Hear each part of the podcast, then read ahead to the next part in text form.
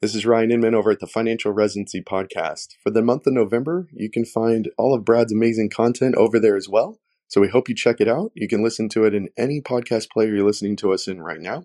Have a great week. Cheers. Dr. Talya Miron Shatz is a leader in research at the intersection of medicine and behavioral economics. She's a professor and founding director of the Center for Medical Decision Making at Ono Academic Center in Israel, senior fellow at the Center for Medicine in the Public Interest in New York, and a visiting researcher at the Winton Center for Risk and Evidence Communication at the University of Cambridge. Dr. Miron Shatz was a postdoctoral researcher at Princeton University and a lecturer at Wharton at the University of Pennsylvania. She is the author of over 60 academic papers on medical decision making. She is the CEO of CureMyWay, an international health consulting firm whose clients include Johnson & Johnson, Pfizer, and Samsung. And she recently wrote the book Your Life Depends on It: What You Can Do to Make Better Choices About Your Health. She wrote it for patients and clinicians alike, so we discuss how patients are frequently overwhelmed with the information we give them. So, how can we give it to them in a more digestible way while still being time efficient? How can we tell if they're understanding us? And how can we tell if they don't plan on following our recommendations? And what can we do to address those issues? She also teaches us how to increase the chances that a patient will choose us at their doctor. Welcome to the Physician's Guide to Doctoring, a practical guide for practicing physicians. Dr. Bradley Block interviews experts in and out of medicine to find out everything we should have been learning while we were memorizing Krebs cycle. The ideas expressed on this podcast are those of the interviewer and interviewee and do not represent those of their respective employers. And now, here's Dr. Bradley Block.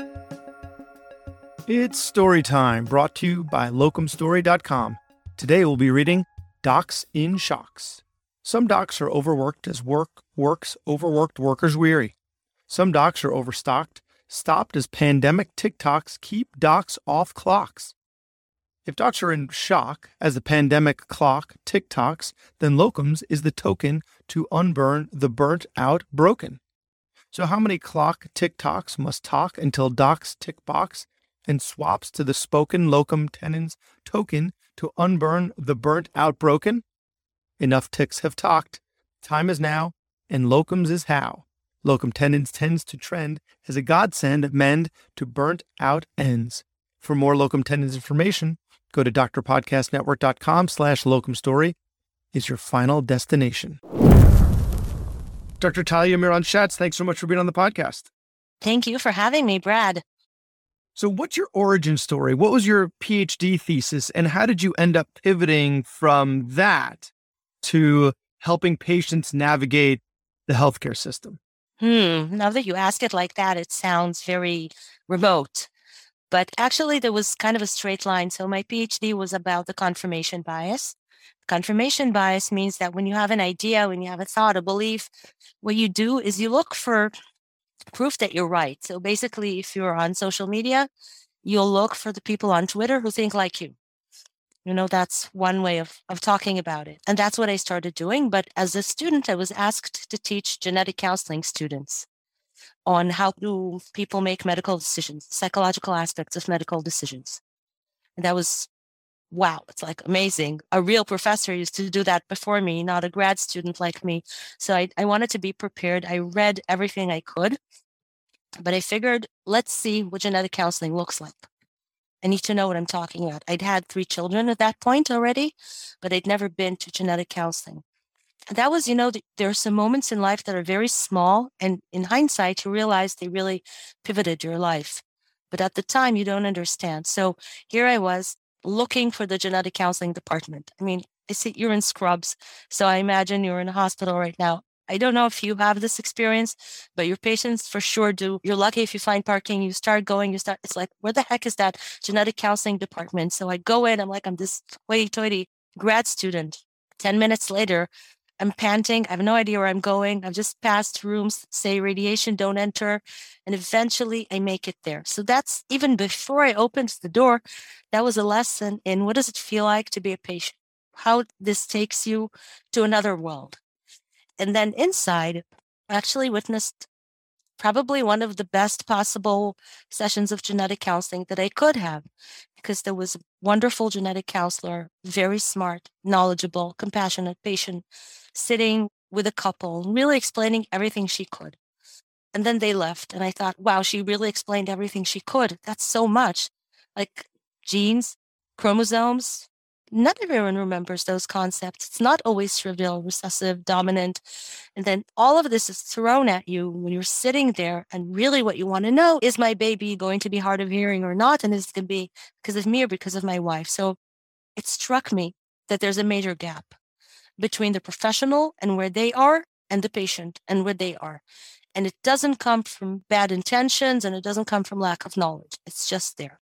And so you turn that into like a system of thinking now, right? You've th- that was just an example of one of the barriers between clinician and patient, doctor and patient, but it's not the only example. That's just the most common one that we think of too, right? Like we're using physician jargon, we're using technical jargon mm-hmm. when we're talking to patients, but also the example that you gave when you entered the facility right? So yes. people at, are at their most receptive to learning and understanding when they're calm.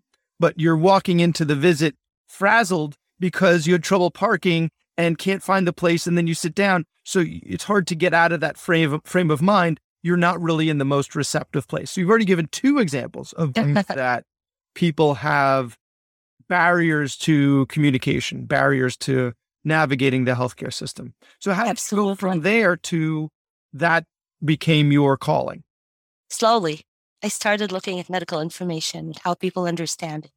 I started looking at probabilities because there are good ways of explaining probabilities and bad ways. Now, what do I mean by good and bad? The good means you're more likely to understand.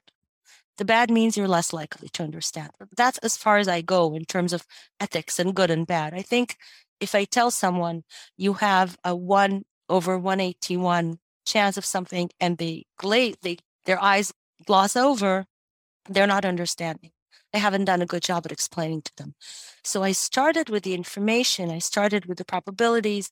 I went on to looking at health literacy. Then I realized, and I love what you said, you said you have a system. That's true, because I realized this is, first of all, there are many more barriers than just understanding. There's the issue of the relationship with the doctor which is crucial. Because if I come to your practice and I like you and I trust you, we're in a very different place than if I don't. And when you tell me you have to take this prescription, I either believe you and follow up, or I say, mm, I don't know, I don't really like this doctor, or he didn't seem to pay attention, and then I may not follow up. So, relationship is a huge barrier. I start, I, I got curious. That's the truth. I got very curious because I realized probabilities, a barrier, health literacy, a barrier. What else? And I started looking at thank you letters that people send to their physicians. So I analyzed a hundred of those and I was wondering what do they thank their doctor about? So they thank them in equal measures for their personality and demeanor as they do for their medical care. But when they thank them for their personality and demeanor, they go into very specific detail. Like they will say, You came to the exam room to take me, to get me to your office, and that was so nice. Or the technician held my hand when I was freaking out during the mammogram. She didn't have to do that. I appreciated it. They go into very specific details. Do you want to know what they talk about when they talk about care? Yeah, please. So they either say good care or great care and that's really mm, that's no wonder. I can't say you know the stitch you did on me was so sophisticated or you titrated my medication. I, I have no idea. I don't know right? Or you used just the, the right amount of anesthesia. How do i know? I was under. I have no way of gauging that but I, I do know personality and demeanor when I see that, and I can sort of understand good care, but I'm less specific about that. So that's something else. It's like that's a cornerstone. So we have the relationship, we have the understanding, and then we have the choice. And that's a really funny one, actually. I wrote about it recently for the Wall Street Journal that when we ask patients to decide and we sort of throw the decision at them, sometimes we're just really abandoning them. Because if I go see the doctor and I ask them, the example I gave was a friend of mine's sister has allergies. And in the beginning of the vaccination, when it just emerged, she asked her doctor, do you think I should vaccinate? Because I have allergies. The doctor said, you should do what you think is right. That's not an answer. You're smiling. That's a joke. You should always do what you think is right. How do you know what tools do you bring to this? So, you know, some people will bring the tool of, I'm afraid of the side effects. I'm not going to vaccinate. Is that the best tool you can come up with? Probably not. Is this the best your doctor can do for you? For sure not. So choice is like a, such a glorified term, but when we don't have the tools for it, we might mess it up. This is something that I've asked of other guests, and I'd like to get your opinion on it. Utilizing tools of persuasion and influence. So, if we are someone who has been a student of the science of persuasion, is that something that we can utilize ethically in our practice in order to shepherd a patient towards what we think is the right decision versus not utilizing those tools and just, as you said, give them their options. You can either do A or B. It's your choice. Right. So, two things. One is you can do A or, or B. I think you are remiss if you don't explain what A and B are. And I guide patients to ask what are the risks? What are the benefits? And sometimes what are the alternatives? Right. And that's the flip side of the doctor convincing you to do something. You ask them, you know, what's the alternative? That's almost like asking for a second opinion from the same person. Right. Oh no, but as at least in the United States, the way we do, we we really have to delineate risks, benefits, alternatives, recovery. Like as I'm a surgeon, mm-hmm. these are things that I took whenever I'm talking about a surgery or or a procedure, risks, benefits, alternatives, recovery. So that's something that we're always going to delineate. But do we then shepherd them towards what we believe to be mm-hmm. the right decision to make? Is that the ethical thing to do? I'm going to answer that in one sec. I want to tell you about a study I did with a cardiologist, Dr. Mladen Vidovich from the University of Illinois, and we looked at patients who had just had a stent. We asked them whether they knew if it was radial or femoral and whether they knew the pros and cons for each of the, the methods. They didn't know much at all. So I think even when you tell people the risks and benefits and alternatives, there sometimes they don't get it. So that's just you understand it. Obviously, you're the surgeon. For them, it might all be very new and overwhelming. Now I want to answer your more spicy question about tools of persuasion. When I started teaching, I was teaching genetic counseling students, and they are taught and sworn by the religion of being non directed. And that is all you do is you present people with the information and they choose. And what happened when they started studying with me is they understood that whichever way you present the information, that's going to influence. That already influences. There is no like purely objective way. If you talk about something in a flat tone or you talk about it a bit more excitedly, you've just made a difference. If you've related an anecdote about a patient who is similar to them who recovered well after such a after such surgery, that's compelling. Let me tell you, that's much more compelling than any statistics from the recent New England Journal of Medicine article you're going to cite. So, whatever you do, you are influencing. And it's a responsibility. I mean, you did not go to be a surgeon because you lacked responsibility. That's, I'm sure that's something very pivotal to people in your profession. You want to do good by people. And one of the things is to understand that everything you say and everything you do carries a meaning from the most trivial things. And in my book, I tell the story of my mom who broke her hip joint and we needed a surgeon, right? How do you choose a surgeon? You, there's only one person who shows up. You know, you're going to choose them. But his bedside manner left a lot to be desired. Basically, he was making great eye contact with his shoes. And my mom was less than excited. Said, what kind of a doctor is this? You know, I don't want him. So he didn't mean to do that. Obviously, he didn't go in there saying, I'm going to alienate my patient. But had he gone in and said, Hi, Ms. Moran, I'm so sorry that you broke your hip joint. We're going to fix it. Let me take a look. I'm doctor, whatever. That would have been very different. It's not being manipulative. It's just being probably, you know, for starters, more aware of patients' needs but also understanding that if this is how you approach my mom, she's more likely to want to go with you than if you are looking at your shoes, beautiful as they are. Like I, I had to convince her, I had to fake it. I had to say, Mom, I can tell he's a really nice person. And you could say, you know, that's ridiculous. You're not going to date him. He's going to fix her hip joint. Who cares? He could be a jerk. And that's true. You know, medically speaking, that's absolutely true. But in terms of the human connection, she's going to be put under, he's going to be fixing her broken body. And she needs to establish a level of trust. It's hard to trust someone you don't like. It really is. And it's hard you know, even like is maybe a tall order. And I know physicians are very strapped for time and work under massive constraints. So to get someone to like you, that's a lot. But to get someone to feel like you actually care or you see them as a person, even very minimally, that's, I think that's an absolute must.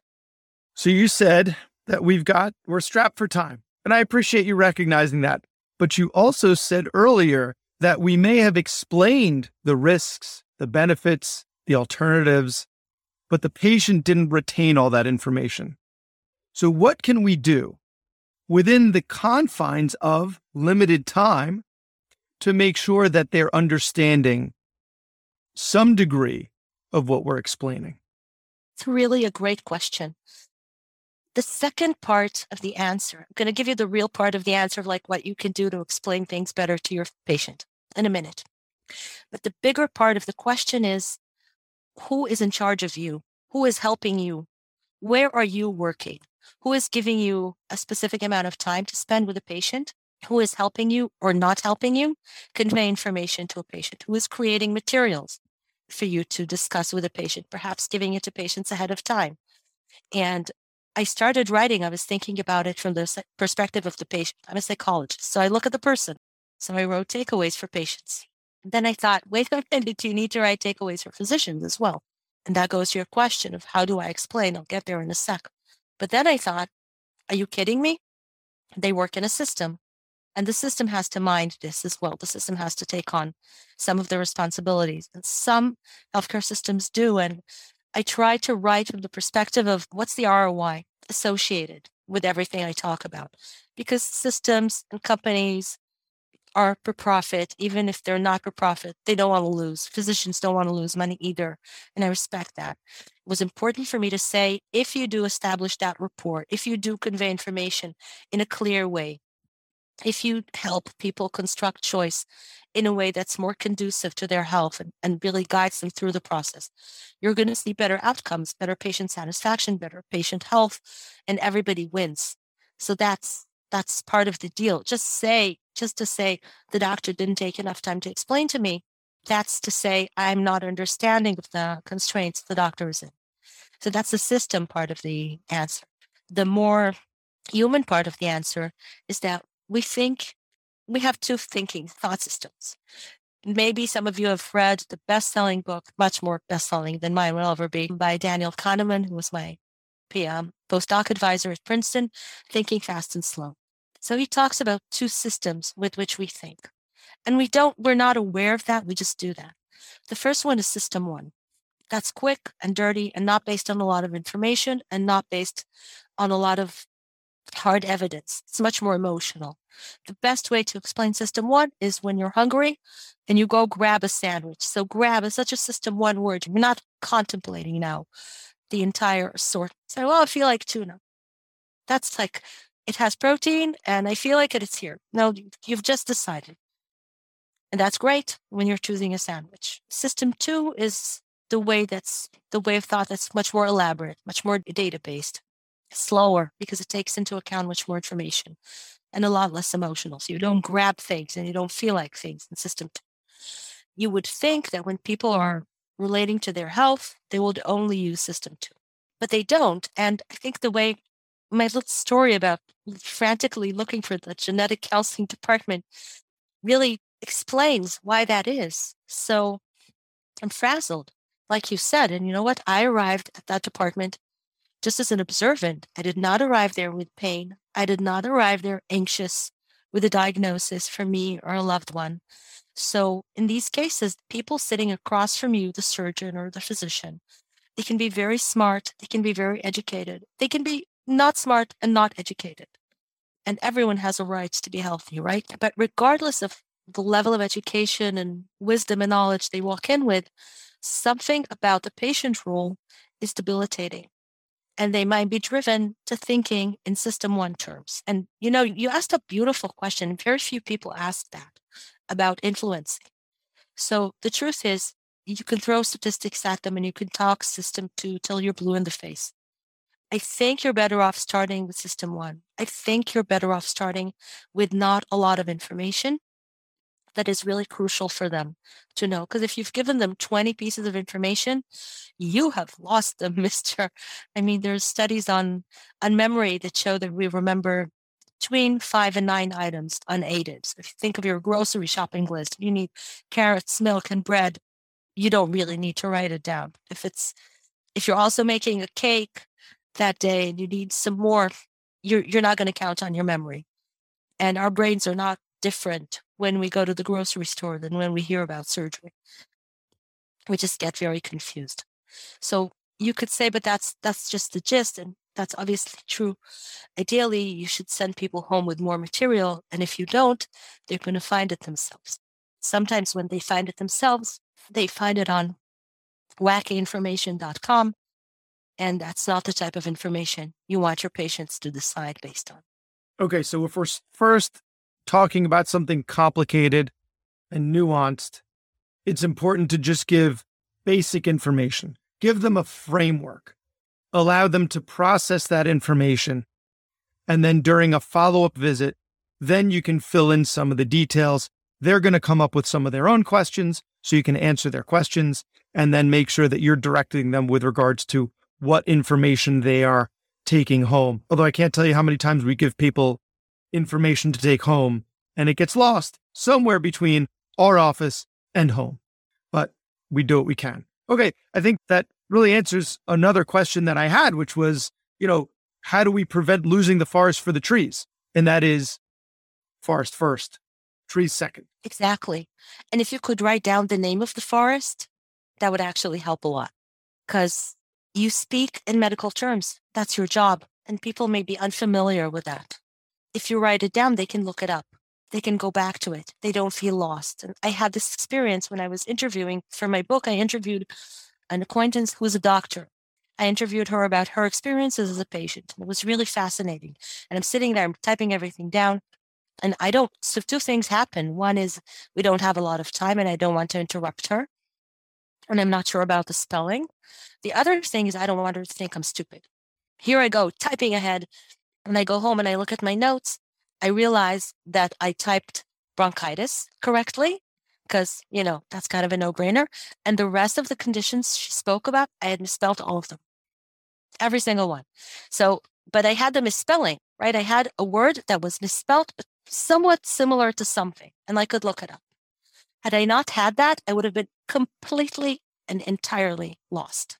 So to write things down for your patients, even just a word or two, that could make truly a world of difference. Now, I, I understand there's a lot of frustration. You go in and you're like that well intentioned genetic counselor that I met with all the knowledge and all the patients and everything, and so much information gets lost along the way. That's just the nature of the beast.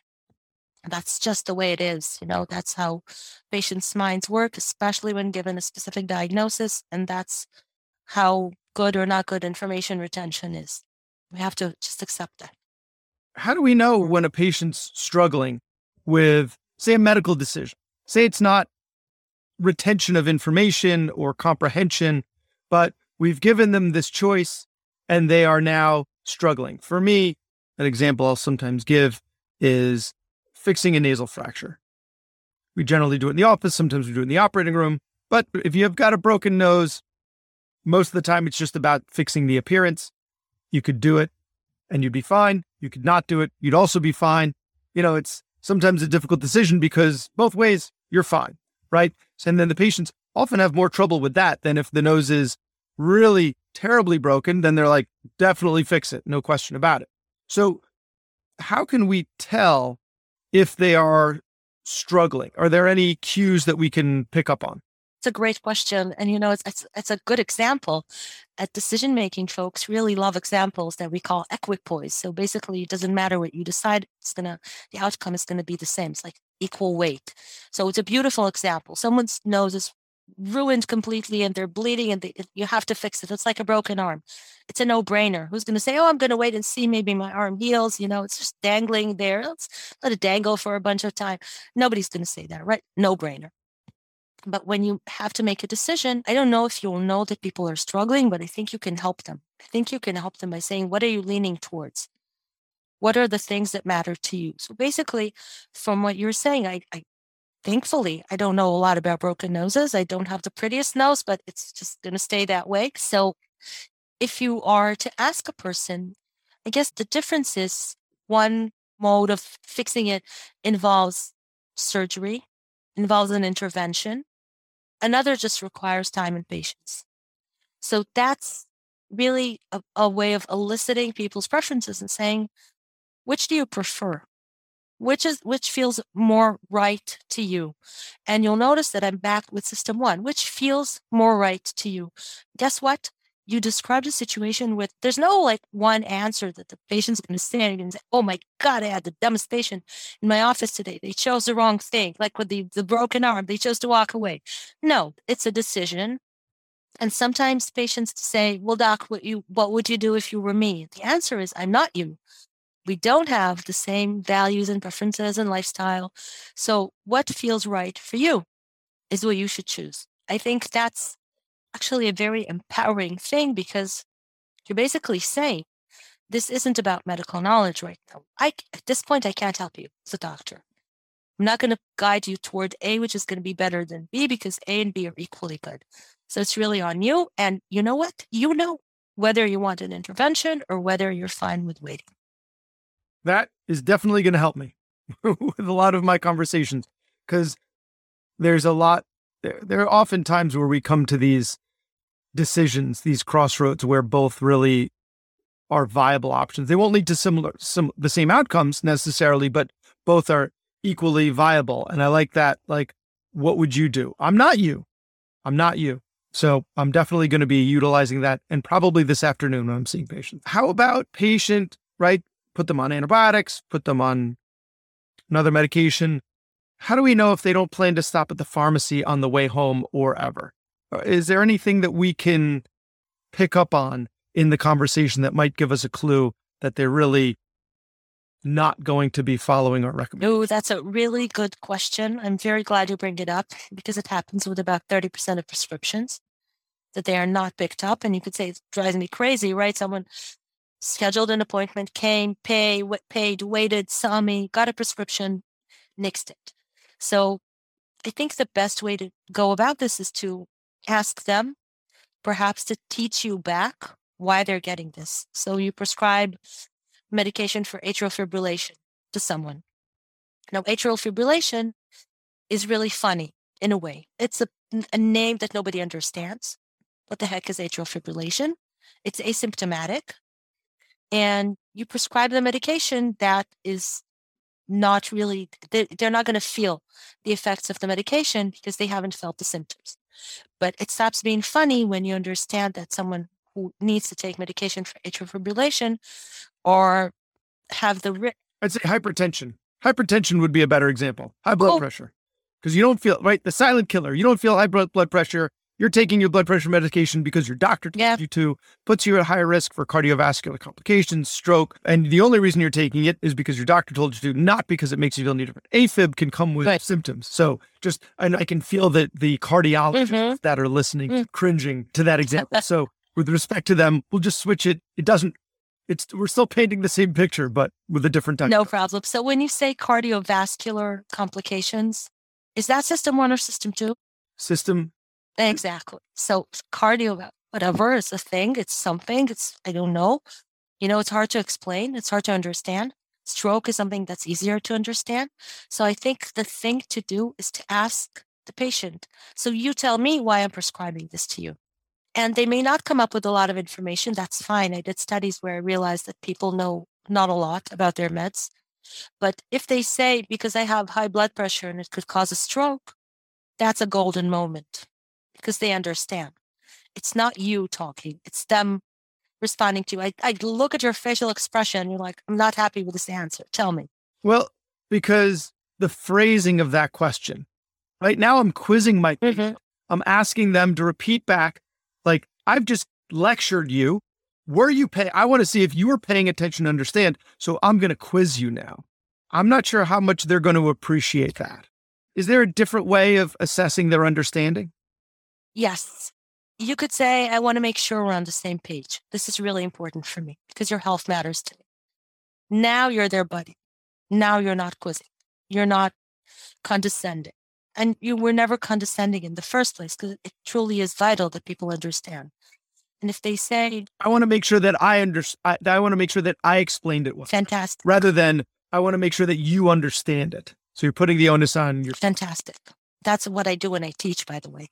When someone asks me a question that I already answered four times, I say, that's such a great opportunity to explain this again. That's what I say. Because, you know, why not? So when you say that and you're just basically, you're putting yourself on the spot, it's different.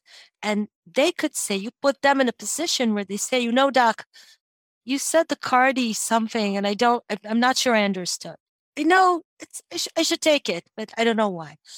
And it actually makes an enormous difference when they are taking it to prevent a stroke or they're taking it, they're not sure why. Excellent. So I want to make this uh, self, a little more self serving for the doctors, not just about helping us help the patients more, but helping the doctors. When people are choosing their doctor, we're taught that they use the five A's to choose their doctor availability, affability, and ability. So, as a physician with a physician audience, what are steps that we can take to make sure that the patients are choosing us, even if our availability is? Mm-hmm. They need signals. Patients need signals to know that you are a good doctor. So, what would these signals be? They need to know that you operate on people like them.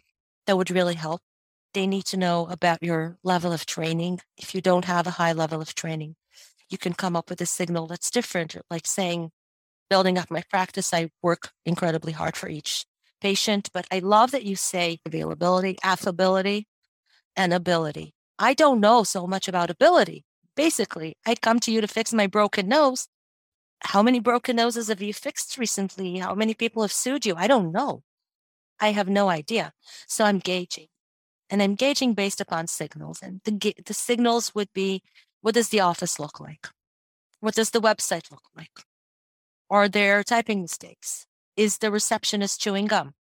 I'm not kidding. Like these are the things that I walk in and I say, wow, this is a very highly polished practice. Or what is up with that? Like, did I, where am I? Am I in Walmart or am I in a, in a physician's practice? So all of those have the common thread of authority. So these are all things that establish the physician as being an authority. So uh, that's is that the direction that you're taking that? Interesting. That's what I'm taking. Interesting. We haven't even gotten to authority. Authority is the way you look, the way you dress. I have a good friend who's a rheumatologist. She's shorter than me and I'm not a tall woman. And she has a squeaky little voice. So she has trouble establishing her, her authority because people want you to sound like a doctor, sound like you know what you're talking about, sound like you have a deep voice. It's incredibly unfair, especially toward women, but they're gauging, they're gauging ability. So authority comes with you explaining, using medical terms, but also using perhaps hints of who you are, how many times you've performed this procedure. And when that doctor was speaking to my mother, I could tell he had done this procedure numerous times. And that was so that's what sold me on him. So I don't know that coming in, but if your practice is clean and you look polished and you are pleasant to me and you are telling me things like about your success rate, and that's very tricky. And I know that because that sometimes isn't very high. It depends on the type of patients you see. When you explain the procedure to me and you maybe send me home with a way that I uh, with something that I can take away and I can look at and maybe it's lost, maybe it's not. You seem professional. You know, it's I could see doctors being really angry when they say that. You seem professional. It's like, what do you mean? I seem professional. I've been operating for the past 30 years. Who does she think she is telling me I need to seem professional? That's stupid. Maybe. Maybe it's stupid. No, it doesn't, it's not at the core of your medical practice, but your patients can't know how good you are unless unless they gauge this from you.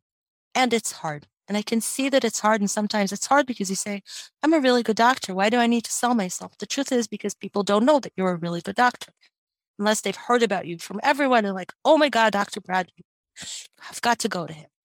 He's absolute number one. That's phenomenal. But if you're not there, then you have to establish your authority and you have to work at it. That's truth. That's part of the work. It drives. There's some theater that goes into what we do. And I think it's important for physicians to acknowledge that, right? Like you might be the authority, but they don't know that. So there, there need to be some cues that inform them that you are an authority. Or if you're not, if you're not, if you're one of a thousand people in your area that do the same thing, but you're the one that conveys the authority the best, then you're going to be the one that gets the the most patients. So there's some theater. I had, I had a patient, and so I don't violate HIPAA. I'm just going to say I had to pull something out of a hole somewhere in their head, right? Could be ear, nose, or throat, and I could have just grabbed it and pulled, but there were a couple of things that I needed to do first to make them more comfortable with the procedure and me, even though it was very technically did not require a lot of skill, very low risk thing to do. But and I, there were residents there. So I explained to the residents that this, these are the things that we're doing in order to make the patient more comfortable, even though technically it's not necessary for everything to co- turn out fine. But, you know, we need their participation. So these are the things that we're going to do. So there's some theater to it. Acknowledge it, embrace it, utilize it to your advantage. Exactly. Exactly. So I love that you say theater. It's very honest. And I think it goes to the decor of the office and the cleanliness and even the the way you dress and whether or not you combed your hair in the morning or, you know, all of those things. But some things are very pivotal. If someone is going to pull something out of a hole in my head, I need to know they're not a bozo. I need to to know I'm not running away before they touch me and that they're serious. So actually the relationship and the trust they are they're an essential first step. They're not redundant. They're crucial. And, you know, along with that, there is some extent of theater of like how much you, how much authority you exude and how much fanfare you elicit. That's fine. But that's, guess what? That's also important. I want to give you an opportunity to talk about the book. But before we get to that, is there uh, one more point that you'd like to co- convey to physicians that will allow them to help their patients better navigate the healthcare system and medical decision making? I think the dinner party rule. Oh, the dinner party rule. That's a really creepy one, but I absolutely love that. So the dinner party rule was established by, I forgot the name of the doctor. I think it's Sam. I forget the last name. And what he said was he treats coma patients, treats comatose patients. And he said, when you go in, refer to the patient in their name, introduce yourself, and tell them what you're going to do. And it's amazing because he created this rule for comatose patients. And you could say, come on, really? Like, that's a waste of time. That's an urban legend. They're not there. Why do I need to say, hi, Mr. Levy, I am Mr. Box. I'm going to do this and this to you? Because they're human. And that's how they deserve to be treated. And I think that's so powerful. If you do this with comatose patients, you should totally do this with everyone. And that's, it does not take a long time at all, but it does establish some human connection. And if I don't know who you are, and you did not say, Hi, Dr. Talya, or Hi, Ms. Miron Shatz, and you just show up and you're about to pull something out of my nose or my ear or my whatever, I'm going to freak out. Legitimate. I'm going to freak out. So the dinner party rule is just good decorum. What I love about it is that even if you follow it, it will not take you more than six seconds and it will make a huge difference because otherwise you're approaching me. I'm like, who are you? What do you want? That's going to take infinitely longer. And there was something that else that you were going to say before I rudely cut you off. I apologize. No, no, I'm fine. I'm absolutely fine. Okay. I'm happy to talk about the book. Yes. Tell us about the. So, the one book you have got to read and you have got to have everyone you love read as well. It's called Your Life Depends on It What You Can Do to Make Better Choices About Your Health. So you have to read it if you're a physician because you've got to understand how people are making decisions and choices and how they feel when they see you. And make some of it you might feel intuitively, but this is going to be a massive eye opener with things like system one or fear appeal and the way people are so driven by emotions and what why they make such a mess of information. You absolutely have got to read it because there are, as i said there are takeaways for doctors. There are ways for you to do things better that's not going to take much longer if at all but will make your patients significantly happier and more likely to adhere to your to whatever you're saying. Now why do you need to t- buy it for your loved ones as well, if they're not a physician. Because we're so obsessed with hacking everything hack your health, hack this, hack that, hack your push ups. We're so looking for, for tricks. This is a great way to hack the way we deal with our health. And everyone's dealing with their health all the time. COVID really threw it in the center of our lives. But even without it, you floss, you get your flu shot, you do a bunch of things every single day that are related to your health. You take vitamins or not, you know, you tend to a sore tendon or not. And you do that all the time, and you want people to do that in a great way. So I really I insisted the publisher that the cover of the book is like in red and blue, and it looks nice, and it doesn't look like a sick people book because I don't want people to think about it as something that they'll read if they get sick. I want them to think about it as something that they read because they are people and they need to empower themselves. Thank you for the research that you've done, for writing such an important book, and for taking the time to talk to us about it. An absolute pleasure. Thank you for, to everyone for listening. For doctors, the story has changed. Visit drpodcastnetwork.com slash locum story for unbiased information about locum tenens and see if it should be your next chapter. And remember, locum tenens tends to trend as a godsend mend to burnt out ends. That was Dr. Bradley Block at the Physician's Guide to Doctoring. He can be found at physiciansguidetodoctoring.com or wherever you get your podcasts. If you have a question for a previous guest or have an idea for a future episode, send a comment on the webpage. Also, please be sure to leave a five star review on your preferred podcast platform. We'll see you next time on The Physician's Guide to Doctoring.